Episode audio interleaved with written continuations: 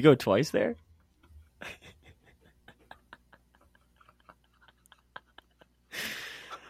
Okay, I I just looked up and Chris is wearing two pairs of sunglasses now. Okay, this is how the episode is going to go today. Welcome back into Talk Off, everybody. It is Tuesday, January 17th, 2023.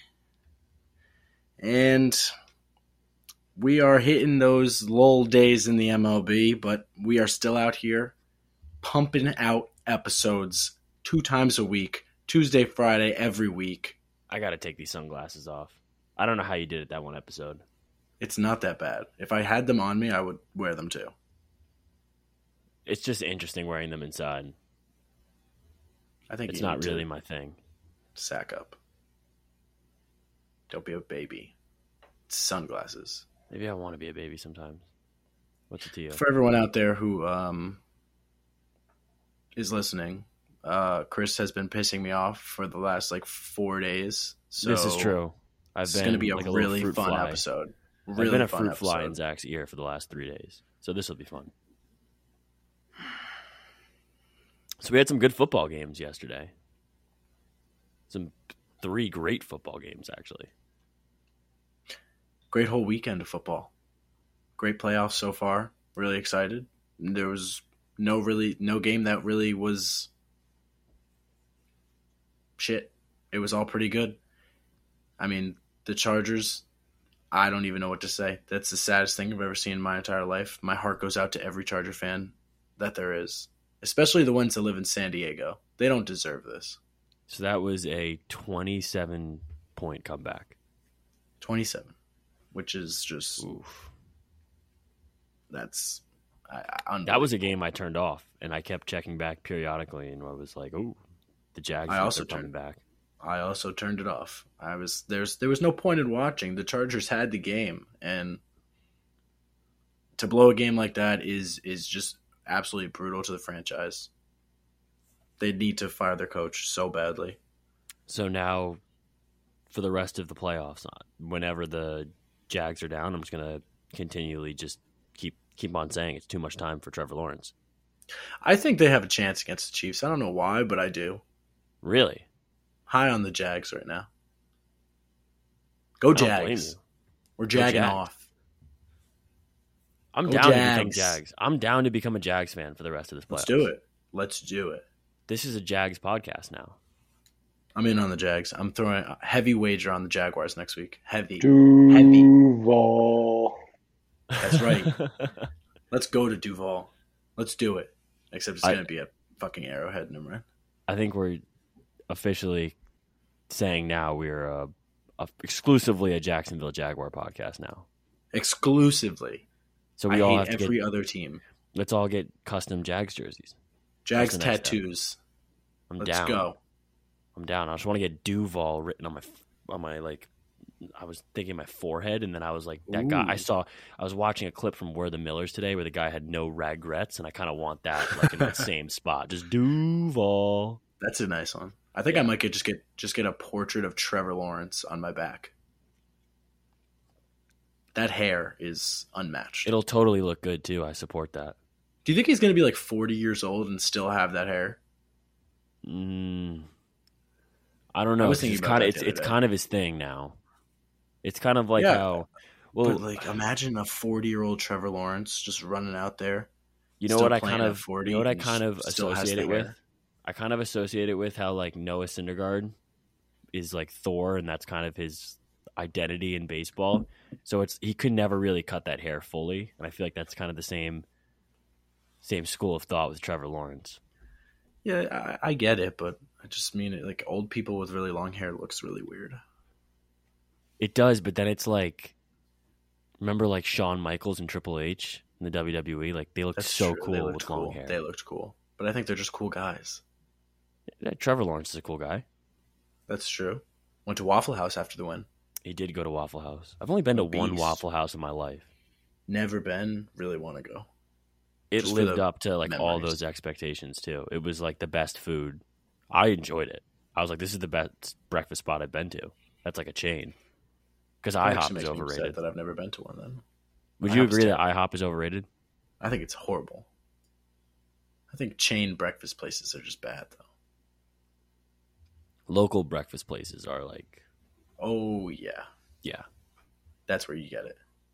The good that's where you get the uh, that's where you get the big uh, breakfast meals that make you want to just sit back in a chair all day and do nothing. That's true.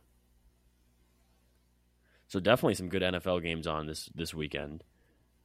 Unfortunate that Chargers fans had to witness and go through that, but uh, there's always next year. Yeah, but unfortunately, they're the Chargers, so it'll probably happen again next year. Yeah, true. The Niners uh, march all over the Seahawks 41 23. That doesn't really come as, as a shock to anybody. Nope. That was that was the only. That's the second half of that game was the only boring part of the weekend, pretty much. Bills with a with a win 31 34 31, excuse me, over the Dolphins. I was shocked about that game because I actually was pretty confident in the Bills covering that 13 and a half point spread, but looking back on it, it's a lot of points and probably should have thought that one through before betting that one.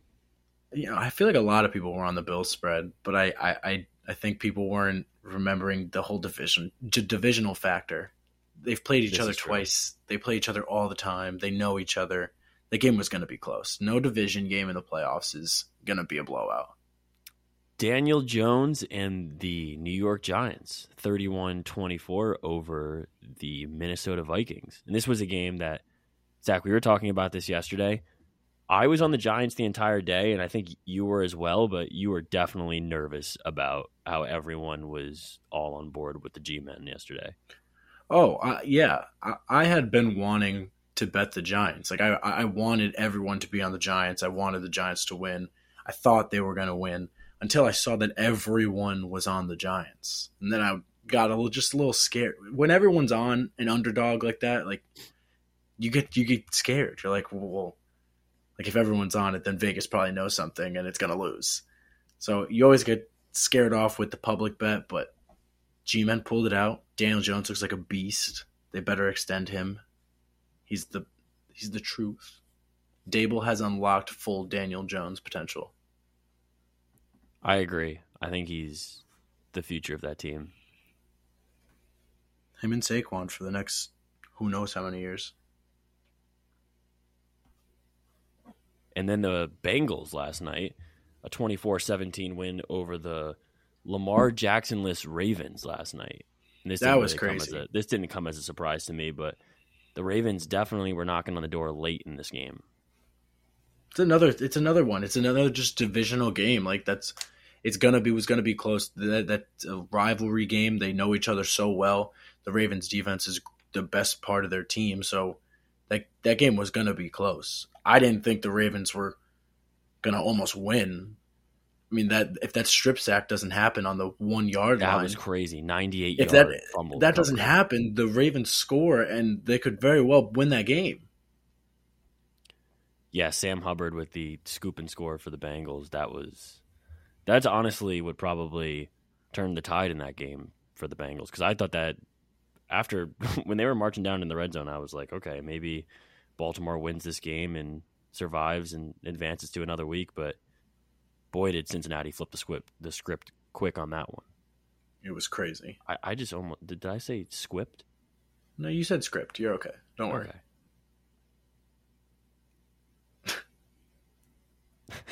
Squipped.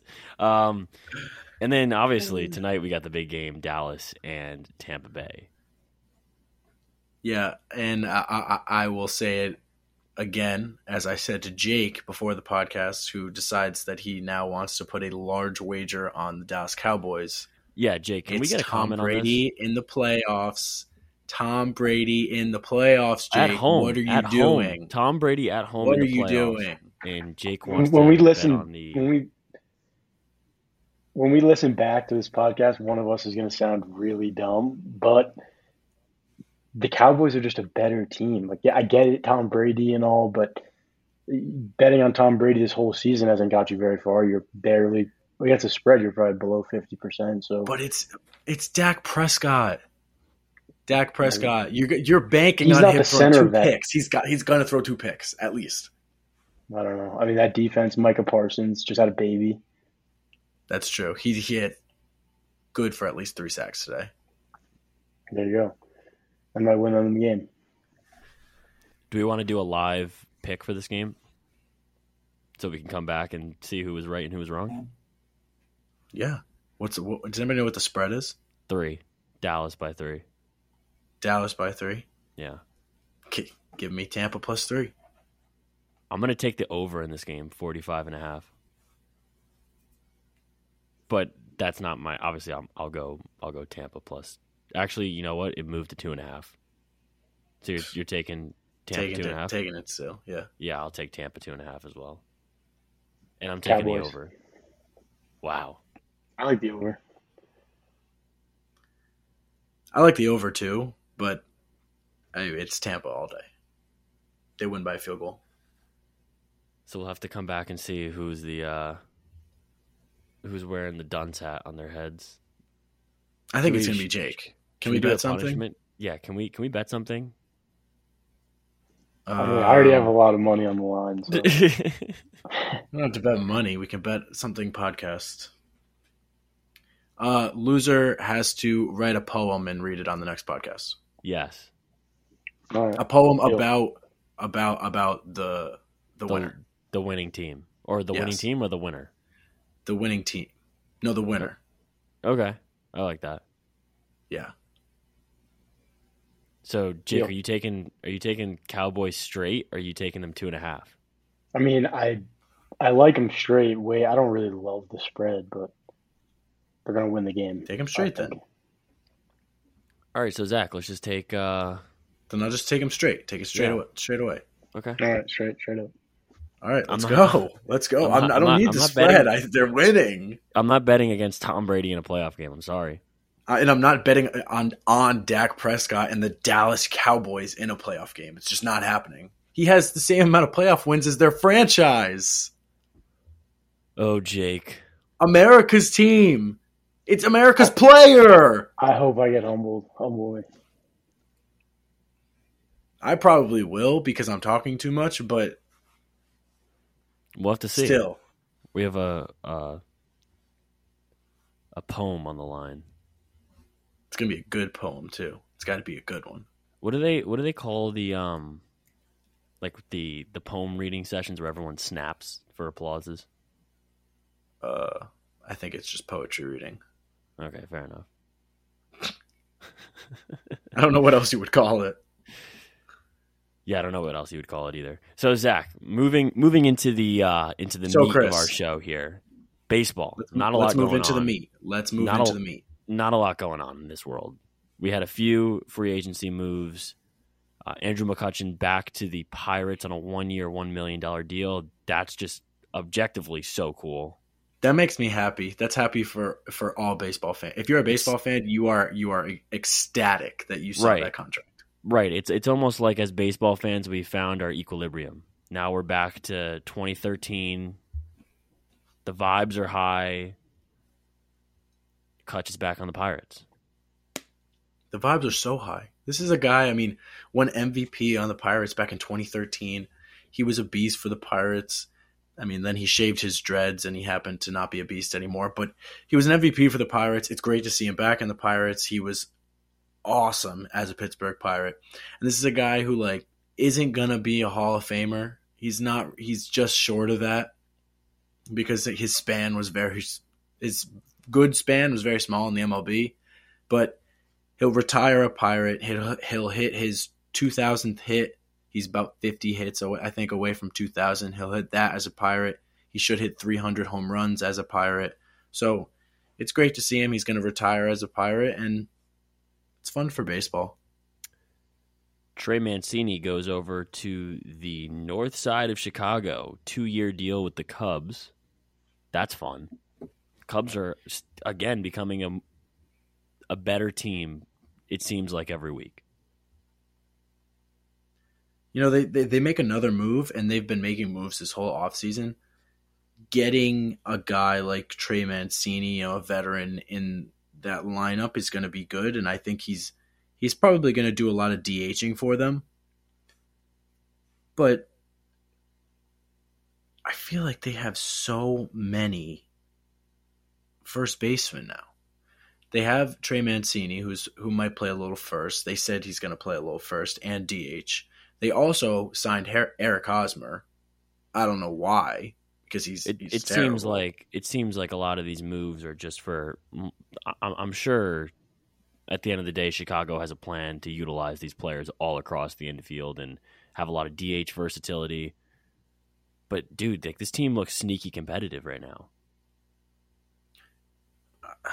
Th- they're going to struggle in the in the pitching department. That's that's their problem right now. Is their their ace right now is about is pretty much Jameson Taillon, which is not okay. Marcus Stroman is probably going to give them another eh year, and that's that's where they're going to struggle. The lineup the lineup is solid. They have a solid lineup. Their outfield is Seiya Suzuki, Ian Happ, and Cody Bellinger right now. And then Like, there's a lot of around the- upside in that outfield. Yeah, and then up the middle they have Swanson and Nico Horn. And then Patrick Wisdom, I think, plays third base. And Yep. then at first is uh is is either gonna be Hosmer, Hosmer. Mancini, or Matt Mervis is one of their better prospects, the first base prospect who's supposed to come up this year and be very good. He was he was the pretty much home run king of AAA last year. He mashed in AAA and he was supposed to come up for the Cubs this year. With Mancini and Hosmer there, what does this mean for Matt Mervis? I don't think he should be starting the the year in AAA. This guy mashed in AAA last year. He needs to be starting in the MLB this year. Yeah. Well, I wonder. Hopefully- I- did did baseball take away the um the language in certain contracts where there's a certain call up date where a player gets an extra year of arbitration eligibility? No, it. or I, they- I don't think they took that it away. right in the new. Or I- no, they're still there. I don't know. I- I'm pretty sure that was a big like topic of conversation at the CBA uh, when that was up last year. Oh yeah, yeah, yeah. yeah. because I I know that a lot of players were, and rightfully so, they were pretty pissed at teams for holding players down in the minors till late April or early May just to get that extra year of arbitration Yeah. uh, eligibility. So I wonder if I'm assuming I'm assuming and I'm pretty sure that that was um, that was squared away and taken care of, and that's no longer an issue. But on the off chance that I'm wrong and it is still an issue, I wonder if this is a move by the Cubs maybe to send him back down and save an extra year on that contract. I could be completely wrong here too. Yeah, it's it's definitely a possibility. If that's if it's still a thing, which I, I honestly just don't remember if it is, then that's most likely what they're going to try to do because it's what everybody tries to do, and it's it's the smart thing business wise to do. Yeah, you kind of look like an asshole for doing it, but you really should because it, it makes it makes perfect sense. You get an extra year of that guy, but we'll see what happens with the Cubs. They get they get Trey Mancini here, you know, veteran guy. Let's hope he does well. I mean, two years ago when this guy came back from cancer, he had like 95 RBIs for the Orioles and hit like 30 home runs out of nowhere, right back off of cancer. This guy's incredible, incredible story. I ho- I hope the best for Trey Mancini. I love him, and I Yeah, kind of love the Cubs this year. I don't know why. Yeah, Trey Mancini's a fun guy to watch play and uh, a really awesome story. So we hope the best for him in the in the Chicago Cubs, who we've we've always talked about in a very uh, positive light on this podcast. Zach, we think that they uh, we have been. they have a lot of upside. That team. I think they do. I think they do. Last thing I want to bring to your attention before we move on to some Fangraphs um, statistics that we came across today. Uh, Pablo Guerrero signed with the uh, Rangers in the international free agency signing period. That's I saw that. awesome. That's so cool. Yep. So the Rangers are like confirmed going to go crazy in like five years, right? Absolutely, Th- their farm system is crazy right now, especially with all the with all the young pitching that they have.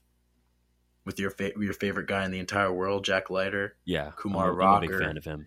young pitchers coming up that are going to come up in you know three to five years. It's just fun. The Rangers are going to be fun, and they've done so much to help their franchise so far. Hopefully, they keep spending. I can already see the uh, the Vladimir Guerrero uh, Jr. free agency rumors uh, swirling around when he uh, when he hits the market and the connections yep. that he'll have to Texas. He'll have so as soon as he becomes a free agent, everyone's gonna assume he's gonna go try to play with his brother. So talking about Vladdy Guerrero Jr., he is ranked 12th according to Fangraphs this year, uh, exclusively off WAR. Now, Zach, you brought this article to my attention uh, earlier today, and I think it's a great benchmark to kind of evaluate players moving into uh, the 2023 season.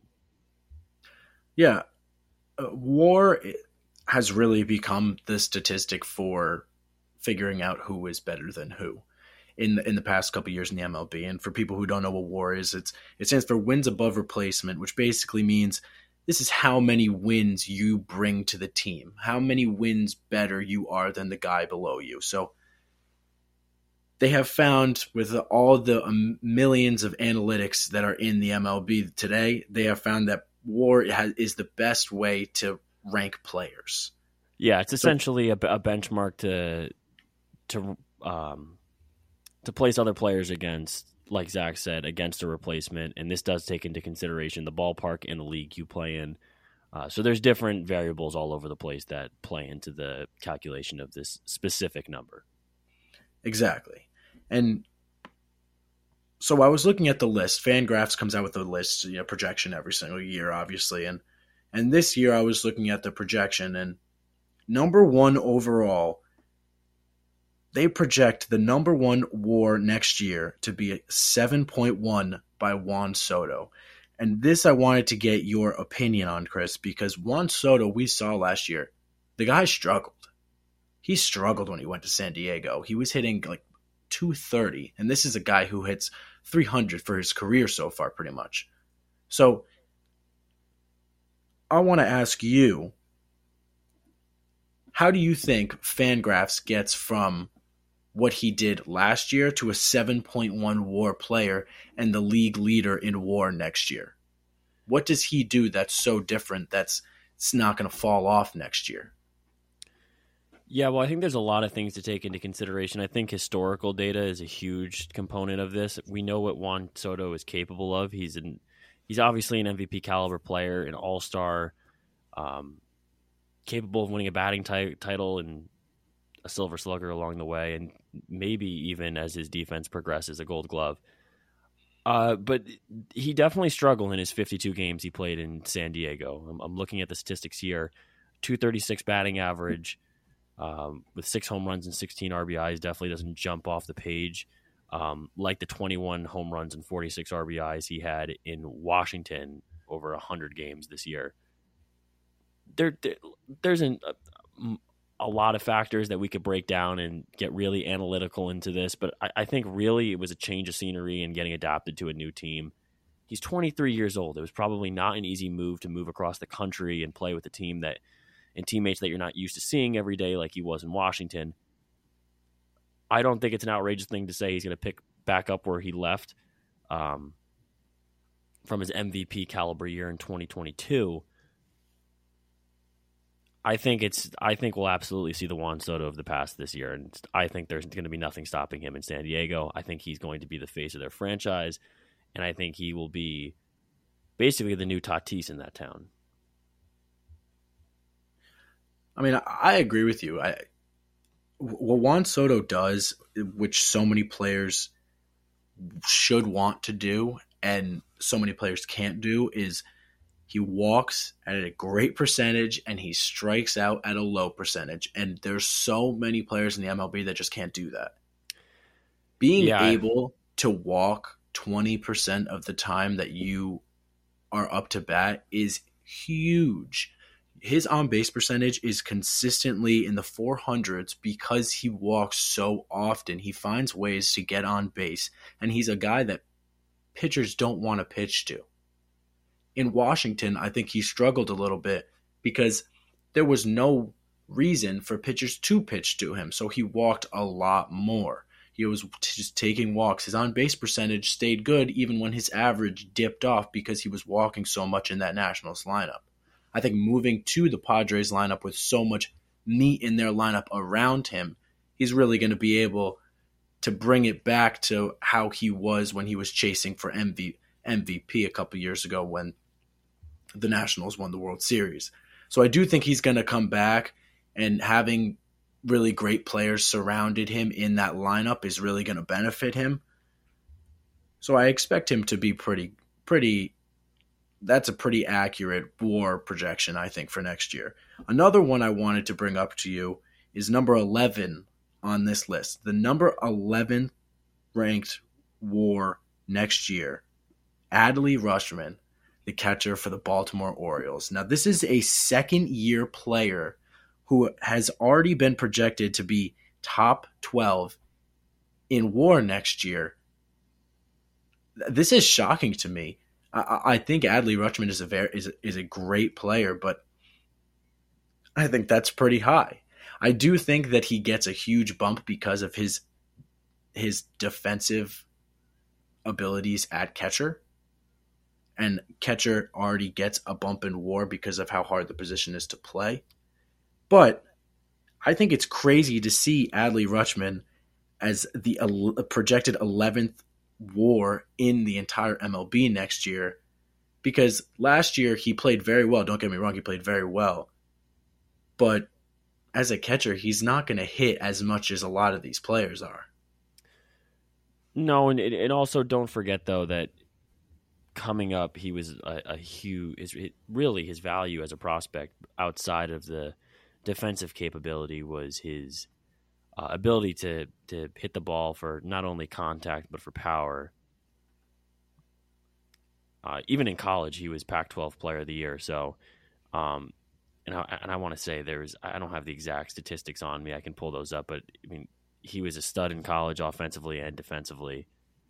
So, and like we were going back earlier and saying that a lot of the calculations to this metric holds into consideration the position they're playing. And I think we don't see, besides JT Realmuto and trying to think of other catchers in the past that in the past five, six years who have been able to handle the bat on a consistent basis. I mean, there really hasn't been that many great offensive catchers who can really, who are really a two way player. Besides Realmuto, maybe Will Smith comes to mind. Yeah.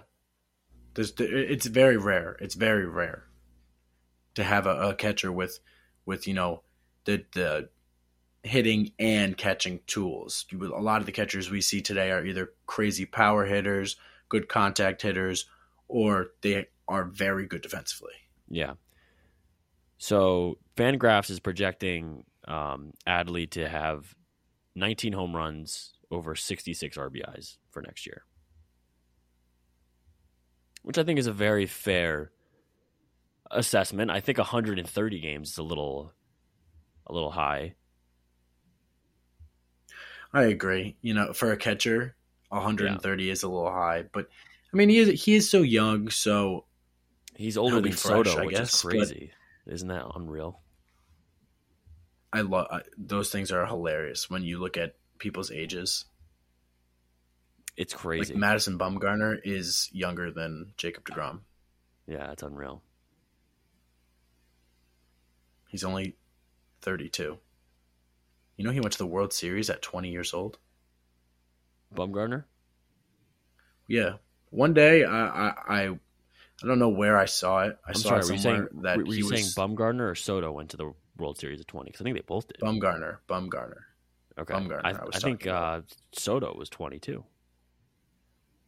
Uh, yeah, yeah. Yeah.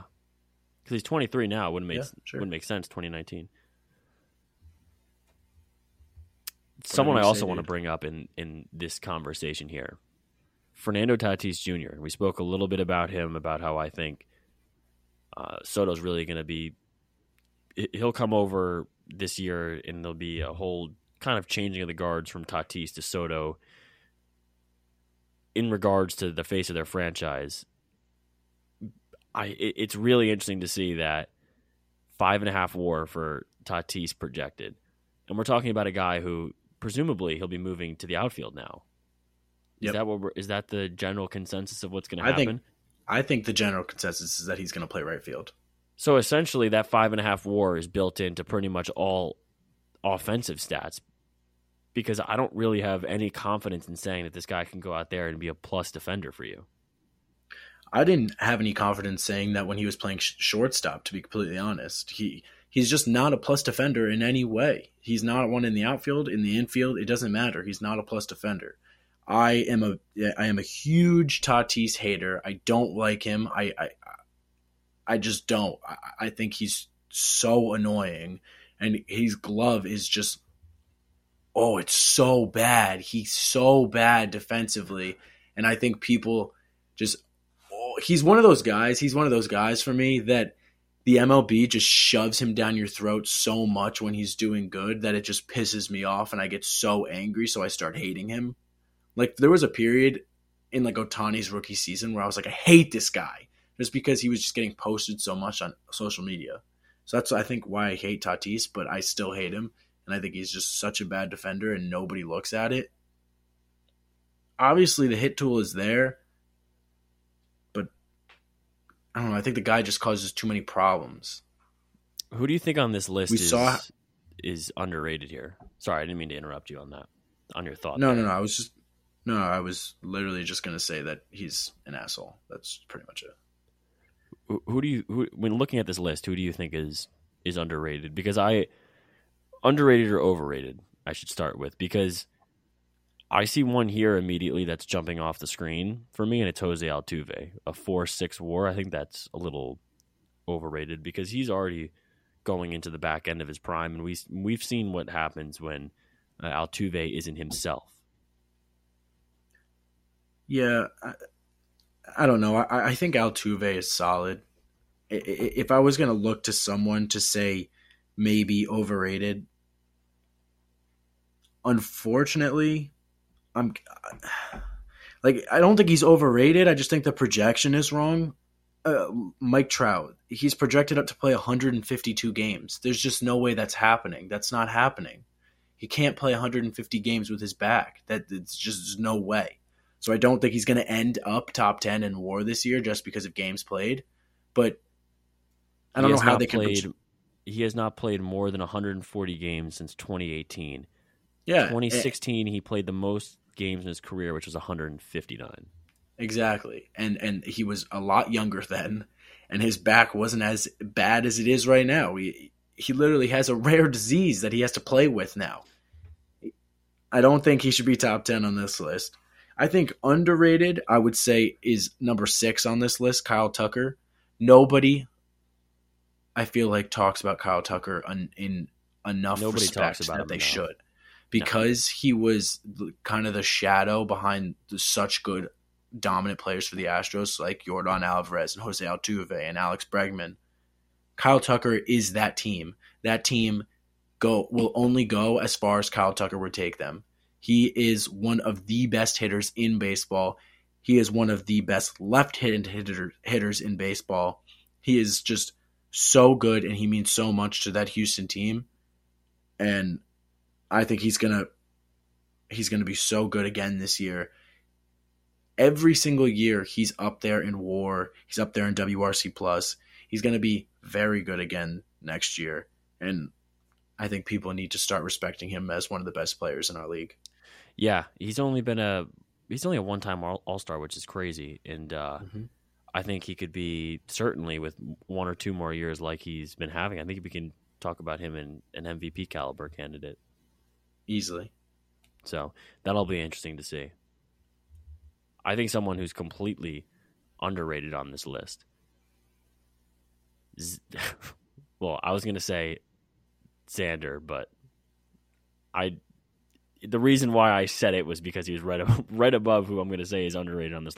List Rafael Devers, 4.5 WAR, projected at 26th on this list for hitters. I think that's Yeah. criminally underrated for a guy of his talent and what he's done in the past. You, you know, I think I think they're really looking at what he did on the back half of the year last year. He started out so hot. He was top three in, in, in every offensive ranking at the beginning of the season. Even when we were playing so bad, he was still playing phenomenally. The back half of the season, he really started to struggle. You really saw the you know, the rookie Rafael Devers come back where he's chasing high strikes and he's swinging out of his shoes and and he looked hurt. I think that's probably what they're looking at is they're looking at the struggles from last year. He does chase a lot of pitches. He strikes out a little too much than he probably should, and he's also not really that much of a plus defender. So that's why I I wouldn't be surprised why he would be ranked so low. But right, well, I mean, offensively, the numbers weren't as great as they have been in years past. So hopefully, we'll see an uptick in those come this season. 100. percent we, we, we will see one. I believe in him. Got the bag, you know. He's gonna ball out. For the pitchers, Jacob Degrom is he tops this list, which doesn't really come as a surprise to to many. If he's healthy, he's the the best pitcher on the planet. It's DeGrom another one with me, Chris. I, I I'm surprised. I'm surprised. You're surprised. I'm surprised. Tell me why it's you're surprised. Same, it's pretty much the same argument I have with Mike Trout. This guy doesn't stay healthy. He doesn't stay healthy. How can he lead the league in WAR if he doesn't stay healthy? Uh, I, I don't think that they must not think about injuries when they do these projections, but I can guarantee you that he will not have the highest WAR among pitchers next year. Yeah, that wouldn't shock me at all. So Degrom is followed by Burnes, Rodon, Cole, Ohtani, Scherzer, Nola, McClanahan, Verlander, and Alcantara to round out the top 10 for pitchers. You know, what's really interesting to me is McClanahan is getting the respect he finally deserves. It looks like he's finally climbing up uh, people's power rankings for pitchers, which honestly took a while because Uh, last year you could make an argument was his breakout year, but we saw flashes of this for coming for a long time now. Yeah, he had he had flashes back in I think it was maybe 2019 where he, he was he was also very good then too. He battled with a couple injuries, came back last year and and really came into his own and and there was an, there was arguments for him to win the Cy Young and he started off very hot and he was the best pitcher in baseball for a couple months there. You know, he slowed down a little bit on the back half of the season, but that's normal wear and tear. You you understand that. You know, Chris, someone on this list where I'm who I'm actually surprised a little bit about is Max Scherzer. I'm a little surprised that he's at six. I you know, yeah. th- th- this is a guy who's who's been one of the best pitchers in baseball for the past couple of years. He's on a dominant team that is the Mets. I don't see why Max Scherzer couldn't be where Corbin Burnes is at number two. You know, I think the immediate answer to that is probably taking into consideration his age he will be going into his age 38 season. So that's probably going to be where that that that lower end war comes from. I don't really know. I'm I'm I'm a bit worried about Max. As pitchers obviously get older, you do have to con- consider a lot more um, leeway for injuries because obviously it'll be impossible to stay as healthy as you were when you were in your prime. Um, so I don't necessarily disagree with this number, but I do dis- I do agree with you that if Scherzer is on and is fully healthy, he could be as good as any guy in the league, even Degrom at that rate. Yeah, th- that's something that we know, and we we've known that for years. He has dominated this league for so many years, him and Verlander, and I, I'm so excited to see them on the same team. That's crazy that they're back on the same team again there's a couple other guys on, on this pitchers list that, that I think surprised me. I think Framber Valdez being 13, I think he he's probably going to be a lot higher. This is just a guy with a low ERA. He doesn't give up a lot of home runs. He they they keep the ball in the park in Houston. Those pitchers, so I think Framber is really going to step up this year without Justin Verlander there. That I honestly think is is going to be one of my Cy Young picks for this year. Is going to be Framber Valdez. I, I I think he's just going to step up for the Astros this year. I have an early Cy Young, Cy Young, ooh, Cy Young pitch for you. Excuse me, uh, Kevin Gausman. I think he's finally going to figure out pitching in Toronto, and that's a hitter's park. So I think if he pitches to his strengths in that ballpark, uh, he'll lower that ERA fast, like he had it in uh, 2021 with the Giants when he did win Cy Young. Pitched to a 2.8 ERA. Yeah, I, I mean that's a guy. That's a guy who last year was supposed to be the the ace for Toronto, and he was. He was the ace for Toronto. He pitched well. That's another guy who keeps the ball in the park, and he pitched really well last year on the back half of that year. It did take some time to get used to Toronto, but he pitched well in that park. He keeps the ball in the ballpark, and that's what you got to do with the teams power like they have in the AL East. So I think Kevin Gausman is going to be very good next year as well. And somebody who I think could be a little overrated, and this will come as a shock to a lot, but it feels it, it feels a little weird every year putting Ohtani at the top of the pitchers list. Um, he's fifth right now for WAR for pitchers, but it just seems a little weird to put a guy that high who's so versatile. We have seen him struggle on the mound. It, it, it seems like hitting has never been an issue for him, but pitching is, is definitely come at a little bit more of the cost of growing pains for him at the major league level. I don't think there's any question about his talent at the plate. I think it's just like t- remember the 2020 season? That was rough. That was rough for Ohtani. Those two starts that he had, 37 ERA. Looked like he. I mean, seven seven earned over two innings pitched. All right, we're talking about two starts, though. I, this is a generational player. What are we talking about here?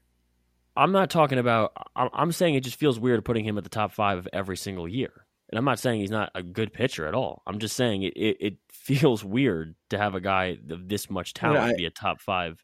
He was up. The, he was up there last year too. If if you yeah. look at the last the end of last year, and it's always seemed yeah. interesting because I feel like he's when, he's when he he's first, insane. He is insane. He had a nine and a half WAR last year, and a lot of that came from hitting and pitching combined. Obviously. It was he had a three point eight batting and a five point six pitching WAR. That five six pitching WAR is higher than any projection on the Fangraphs this year. So, do you think he's a better hitter or a better pitcher? Because I think he's a better hitter. I still, I still think he's a better hitter but I'm just telling you what it was. No, and I, I totally, I'm, I'm not disagreeing with you. I just, my argument is it feels weird placing him in the top five, where it seems that at some point in his career, there's got to be a lull in either the hitting or the pitching game. I'm just playing devil's advocate here. I mean, I know he's great and he's one of the, he, he is a generational talent, and it's been amazing to see him pitch to a three ERA and still hit 34 home, 34, 40 home runs but it seems it, it feels weird looking at this, just being like, he's going to be a top five player in both categories every year. It's weird to look at, but it's, it's weird. true. It, yeah, I, I, I have, I have come to realize that it's just how it's going to work from now on. He's just going to be a top five pitcher and a top five hitter every single year. Yeah, there's no doubt he's the best player in the game. It's just crazy to be like, this dude is probably going to have he could end up having the highest WAR out of anyone's career. Obviously, you'd have to take into account how many years he ends up playing. But this dude could th- theoretically rack in nine WAR every year. I know. It's insane. It's crazy, man.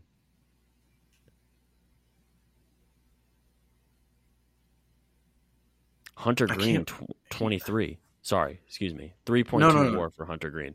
That was something that shocked me. What, you think that's low or you think it's high?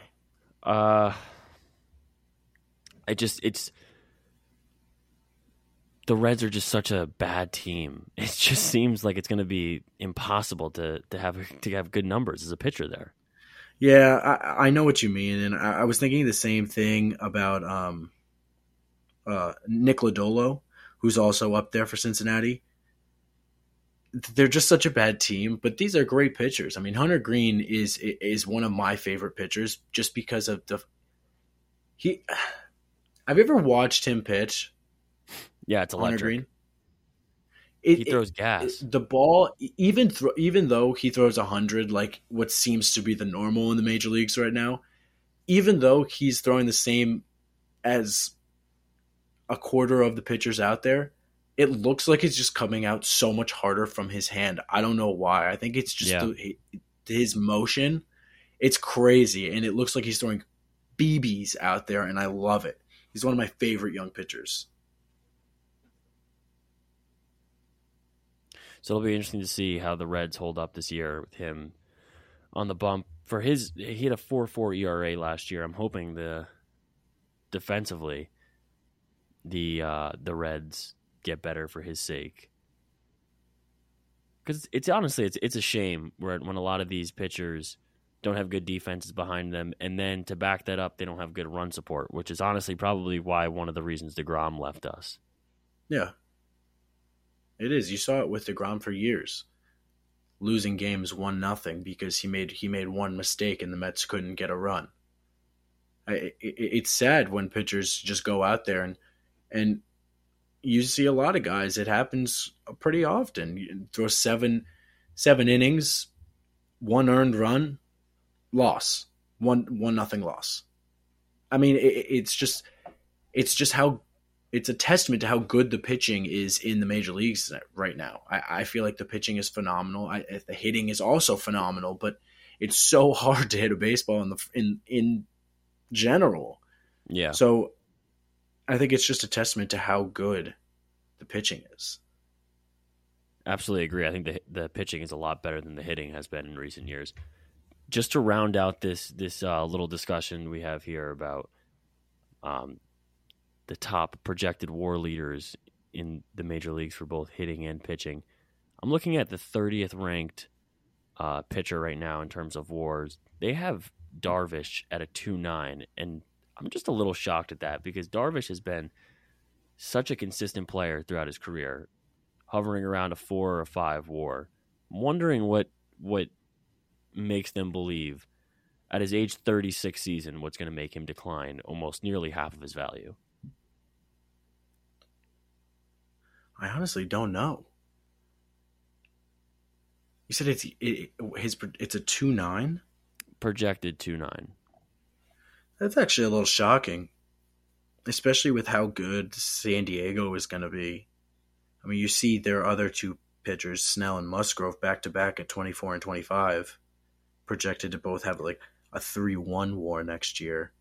Th- those are low for those pitchers. And, Yeah. and, you know, I am a little worried about San Diego in, and their pitching department because we've seen Snell struggle. We've seen Darvish struggle, but he's he's still been even when he does struggle, it, it it's still just that consistent, you know, three eight ERA kind of guy.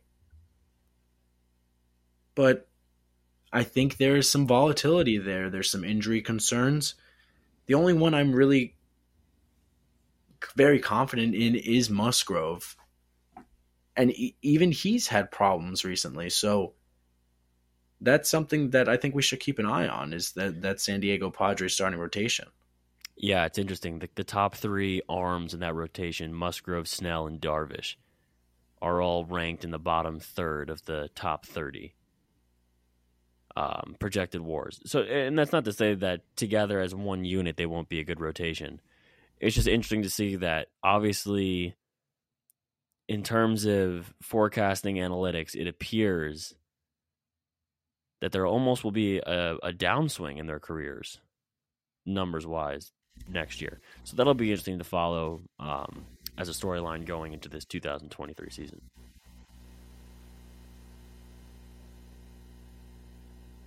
So should we get into our newest segment, Zach? Let's do it.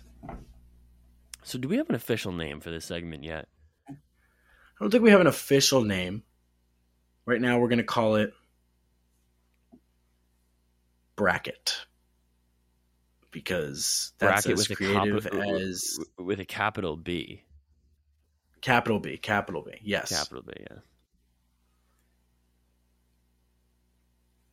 So we. so what we're we- going to do? Yeah, you, you want to explain it? It's your idea. It, it- this Yeah, is your yeah. baby. Okay, so I've taken the the top eight snacks according to my Google search. So these are these are hard hitting data that we have here. Most of this uh, research has done, been done over Google, so take the the top eight number um, with a grain of salt. But we we've ranked on a bracket the top eight chips. It's just chips, right? This is this is just chips. Just we have chips, just just chips. just chips. Okay. Um, and I can I can go through those right now. So the the one seed who we have playing off that sh- should I should I go through the whole list or do you want to go through matchup by matchup? Let's just go matchup by matchup. Okay. Should we start? Should we start at the bottom, the the sixth seed and the three seed? We can start at the bottom. All right. So we have cheddar ruffles against flaming hot Cheetos. It's a tough one. This is a tough one. That's I tough. have never really been a Cheetos fan, and I'll tell you why immediately. I was never a fan of getting, and this is a big factor of this. I didn't like the leftover like crumbs and dust on your hand. Well, yeah, you get that with like anything though, any any chip. Yeah, but it's Cheetos really stands out. I'm going with Cheetos. I'm going with flaming hot Cheetos. I might have to go cheddar. Oh, Ooh, I, then I'm Am I gonna the go deciding vote? I'm gonna I'm gonna go with know. cheddar ruffles here because I think just you. objectively they're better than Cheetos. All right, Jake. Then yes, you are the deciding vote. shoot. I don't know. I mean, there's got to be like a like a talk. There's no Takis on this list, and and but eh, yeah, I think flaming hot Cheetos got to go on. All right. All right. So we have flaming hot Cheetos moving on. Now we have the number two seed Cape Cod chips going up against number seven Cool Ranch Doritos. Is there even a? Do we even need to have a discussion? It's Cape Cod. I think it ten has to- times out of it- ten. It, I don't think it's ten Agreed. times out of ten, but I think it's at least eight or eight or nine times out of ten. I still like It's Cool Ranch Cod. Doritos. I think they're still good chips. They're just not. They're not better than Cape Cod chips. No, yeah, it, it's Cape Cod. It, it's Cape Cod. And for reference, I'm talking about the original Cape Cod here. Oh yeah, just normal ones, just Okay, normal Cape Fair Cods. enough. fair You enough. can't beat Yeah. them. Those are good. This is a sleeper for me here. Lime Tostitos up against um f- do do we say French onion uh lays or sour cream and onion? I think we'll do sour cream Sour and onion. cream and onion. And I think I think This I'm is going- oh, tough. I think this lime. I This think it's could not be easier for me. This could not be easier for me at all. It's sour cream and onion all day. Ooh, if you I'm like going- lime chips, no, I no, no, actually no, no. hate you. Like if No. you like lime chips, I actually Lime- hate you. You don't know taste. The lime, lime- Tostitos, they're- dude. They're no, no, no. No, They're called dude. hint of lime Tostitos, and they it's not a hint. They take a bucket of lime juice and they pour Good. I'd rather. I'd put it's more. too much there. Lime. It's too it. much lime. I'm not eating a lime. I'm eating chips. Yeah, that's that. They taste great. No, they taste like shit. They're You so rather bad. you would rather sour cream and onion over lime Tostitos. Any day of the week, I would rather I eat. I don't even know. buds. I'm sorry. I'd rather I eat apologize a head of lettuce than a head of just dry lettuce, nothing else, than eat fucking lime Tostitos. I should just go eat a lime then. You don't like to have fun, do you? No, I love fun. I hate lime. you Tostitos. obviously don't because and lime I. Tostitos literally they're fun. Like look at like you How are they more fun than any other chip? somebody oh, sitting what down? are we talking about? Lime Tostitos are fun. Do they have a personality? It's yeah, chip. they Chris. do. They It's do. chip. They do have a personality. No. you know No, why? they because don't. if, if I Nope. see someone eating lime Tostitos, I immediately have a conversation started with them. I'm going to say, you know what? You're cool because you like a really good chip, and you're not a freak Oh, who would rather up. have sour cream Shut and up. onion chips over No, lime you're a- Tostitos. you're a freak. You're an idiot. Jake is the deciding vote. So This is fucking hard, boys. I- I literally was eating lime Tostito chips with like hot salsa today. It was so. Oh, What is wrong no. with you people? the recency bias, recency bias. This is this this could be bad. But French onion lays, like you can't. I can't eat a sandwich without French onion or sour cream and onion lays. So Got to make a decision. I'm going French onion. I mean sour cream onion. Yes, oh. yes, I have yes, to. Jake. I- I- yes, I have to. yes. I'm sorry, guys. Fuck I- all the lime so Tostitos close. lovers. It's so close. All right, we have Let's the number go. one seed nacho cheese Doritos going against the eight seed barbecue Lays. I think this is an easy matchup, right? We're just gonna say nacho cheese Doritos is It's Doritos, 100. percent it's Doritos. Move it on. Yep. Move along. All right, the two seed Cape Cod in the we're, we're now in the we are now in the semifinals here. The two seed Cape Cod chips going up against the three seed Flaming Hot Cheetos. Are we going to push Cape Cod to the finals here? They have my vote. I think they have mine too. I, I'm in love with Cape Cod chips. They have my vote. Yeah. Okay. Cape Cod. Unanimous decision Cape, Cape Cod. Cod. in the finals. The one seed nacho cheese Doritos going up against the five seed sour cream and onion lays. This is a tough one. So I would rather I would rather lime tostitos over the sour cream and onion lays, but I would much rather the sour cream and onion lays over the nacho cheese Doritos. I'm with you. I, I agree. I think I think I'm going sour cream and onion. I am going sour cream and onion. Okay, Zach, what was your vote? two out of Is it three. That's fine. But was it nacho Uh, I- cheese? I don't know. Well, guess what? It's nacho know. cheese because it's know. Sitting on the it's- bench now. French onion goes to the or sour cream and onion goes to, goes into Do you think people who listen to this think you're funny? no, honestly no, but I like making Oh, fun okay. of you. So I'm just making sure. Oh, okay. The number five seed sour cream and onion lays up against the two seed Cape Cod chip in the championship For the first champion. for the talk For the off first pod. champion in podcast history. this is should we send should we send first of all should we send either Lay's or Cape Cod chips a trophy? Because we, We have can. decided as oh Jake just sneezed really hard. Jake just like J- J- I think I think Jake hit his head on his desk. He just like the recoil on that sneeze was crazy.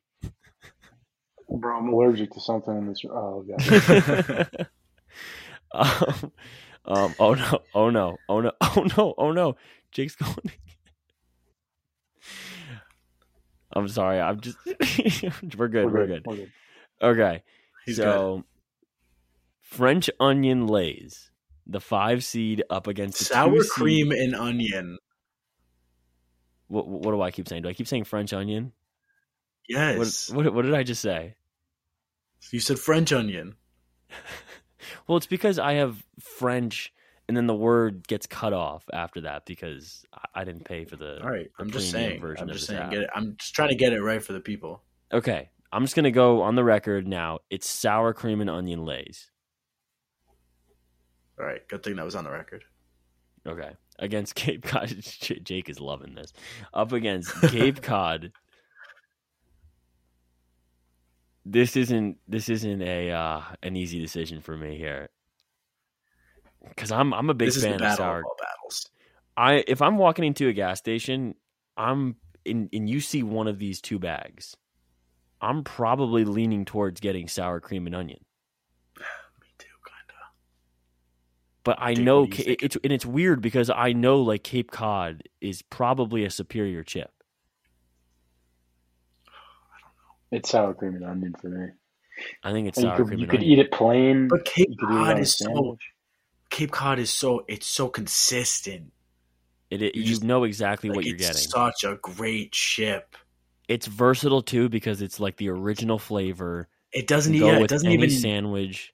It doesn't even need seasoning. That's how good of a chip salt. it is. I, I, Not I enough love salt. salt. I, I need more salt. I'm I'm I'm, gonna going Cape my, Cod. Now, see this now. Now I'm. Now I'm thinking Deciding that vote does. Yeah. Now I'm going not- Cape Cod. I can't. I love them too much. sour I'm the deciding onion vote here? fries. Yep. Oh no. Okay. Here's how I'm going to decide this. if I walk into a gas station and I see sour cream and onion or Cape Cod, I'm going with sour cream and onion over Cape Cod. So sour cream and onion wins. Sour cream and onion is our first official talk off bracket winner of the top chip. You know, as long as as hint of lime didn't win, I was I was okay. So I can't That's believe fine. you don't like that chip as much as everybody else does. I can't believe you do. How Sour could you cream and not? onion almost got el- eliminated first round too. That's true. Wow. The winner almost So got eliminated first round. So so the five seed sour cream and onion moves into the to the winners column. what a champ. So should we uh, get into some picks? I would love to get into some picks. Let's do it. Powered by Riverside.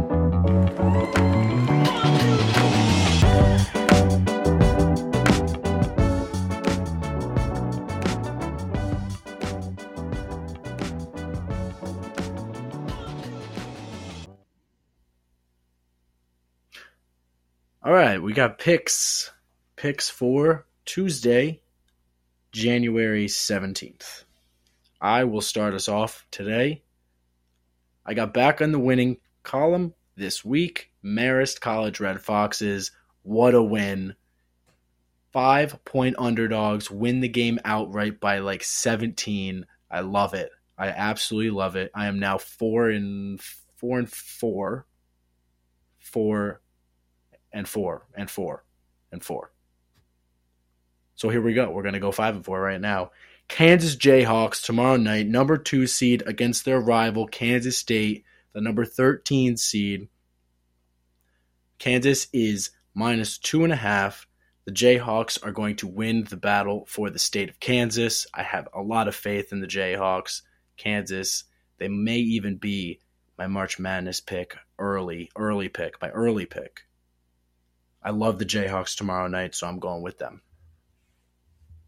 I am going back to Big East hoops. I'm taking Surprise, the surprise. Okay. I am taking the Creighton Blue Jays over the Butler Bulldogs. The game is in Indianapolis, and I'm still going with Creighton. They are six point favorites. I think the only reason this discrepancy is at six is because they're on the road. I think if they were in at home, uh, this margin would be a lot higher. I think this is going to be an easy win for Creighton, who looks like they're finally figuring out their footing in a tough Big East conference. I'm going with the Blue Jays minus six. I'm going to again stick with hockey. We hit uh, Oilers crush seven one my last pick, so I'm four and three now or three and four now. Um, sorry, excuse me. Uh, we're gonna go with the. I forgot my pick. Hold on, I'm going to the ESPN. Yep, but we're going with the Detroit Red Wings against the Arizona Coyotes. Coyotes have let me down a few times in a row now. Now it's fuck the Yotes. Fuck the Football Yotes. No, come on, this game. dude. Give the Yotes a break. I thought They we were gonna be a- college I thought we were going to be a. Yotes podcast. I thought we were a Yotes. We pod- I are, thought we were just- a Jags podcast. We're definitely okay. Can we? We're definitely a Jags podcast. We need a baseball. We are a Jags podcast. We need a baseball. We'll, we'll decide that closer. We'll, We'll, decide, in that, when it gets training. closer. Um, yeah, I, we might be a Pirates podcast or a Cubs podcast. or a Cubs podcast. No, no, it, it can't be in, No, no, in no, any of our divisions. Yeah, it can't, be in any of NL our East or divisions. AL East. So we're definitely a Jags podcast. Like we're We're, we're we're, Jags. we're big Jags fans from now on. Yeah, we're jagging off. Um, and then are we Coyotes? Are we Coyotes fans? no, no, are he we just said fuck the Yotes. Fuck the Yotes. Fuck the Yotes. Okay, okay. Could Just we, could, just we, for tomorrow night. Or, yeah. Oh, okay. could we be a Ducks podcast? Because I like the the movie where they're like quack quack quack quack. The Mighty Ducks? yeah, could we be could we be Ducks fans? Yeah, Sure. sure. We could be Ducks fans. Okay. Should we get into the roulette spin? Let's do it. We're gonna hit it. Okay, so today's number is 19. I don't think we've had comes. 19 before. I've got $3 on 19, and we are Tour spinning. spin. We are spinning. I- oh, I don't oh, feel we are spinning. You're not feeling oh. it? Oh. Well, we got 27. Should we do another? Should we do an extra spin today? I think we should do an extra spin. I think we should do an extra spin because why not? Let's do an extra spin. Wait, but that means we have to do another random number. Someone random number right now I got it. I got it. I got it. on the spot. Wait, what was Jake? What were you gonna say? Pick a number zero through thirty. I just. I don't feel it today for some reason. That's Maybe we shouldn't do the extra spin. He probably felt it Okay, in his ACL today. It's like when people know it's gonna rain. He knows we're not gonna. The number was three. Okay, I feel like we don't have low numbers usually, so We're gonna hit it. Second try. Second try. We only do two spins. Two spins just today because for Martin Luther King. we are spinning. We are spinning. We are spinning. We are spinning, and the number is oh oh oh my gosh oh my gosh! It was twenty four, which is the number right next to three on the dial. Oh my god! You gotta hyped with that initial oh, celebration. Oh, Guys, it guys guys and, and i know we don't have this we need to figure out a way where we can we can all watch it at the same time but it hit three it looked like it was going to stay there and it jumped right over onto 24 it's like so depressing. we Like, were really one depressing. one spot away one box away Maybe one day. Maybe one day we'll get it. maybe maybe friday maybe friday Maybe Friday. There's always Friday. there's always friday Wake me up when uh, September ends on a Friday. uh it's been over for a few months so wake up Oh, okay. Oh, okay. You guys know that. All right, everybody. Well, that is our show for today. Come back and join us on Friday, where we'll discuss the loser of our uh, of our Cowboys and Buccaneers bet, and we'll hopefully see if anything will have else a nice happens in the baseball world. Zach will have a nice poem for you. Jake will Jake will have prepared a very nice poem after Tom Brady kicks the shit out of dumbass Dak Prescott. Also, if you are out there listening to my voice right now, go out there on TikTok, Twitter, and Instagram and YouTube. Follow the Talk Off Pod on all social media platforms. Please go out and interact with us on social media. We would love it. We're trying to grow this and we wanted to do it for you guys. We're going to keep putting out episodes, keep putting out stuff on social media. So give us a follow and keep coming back for more uh, more good fun. Absolutely. Bye guys. Love you guys.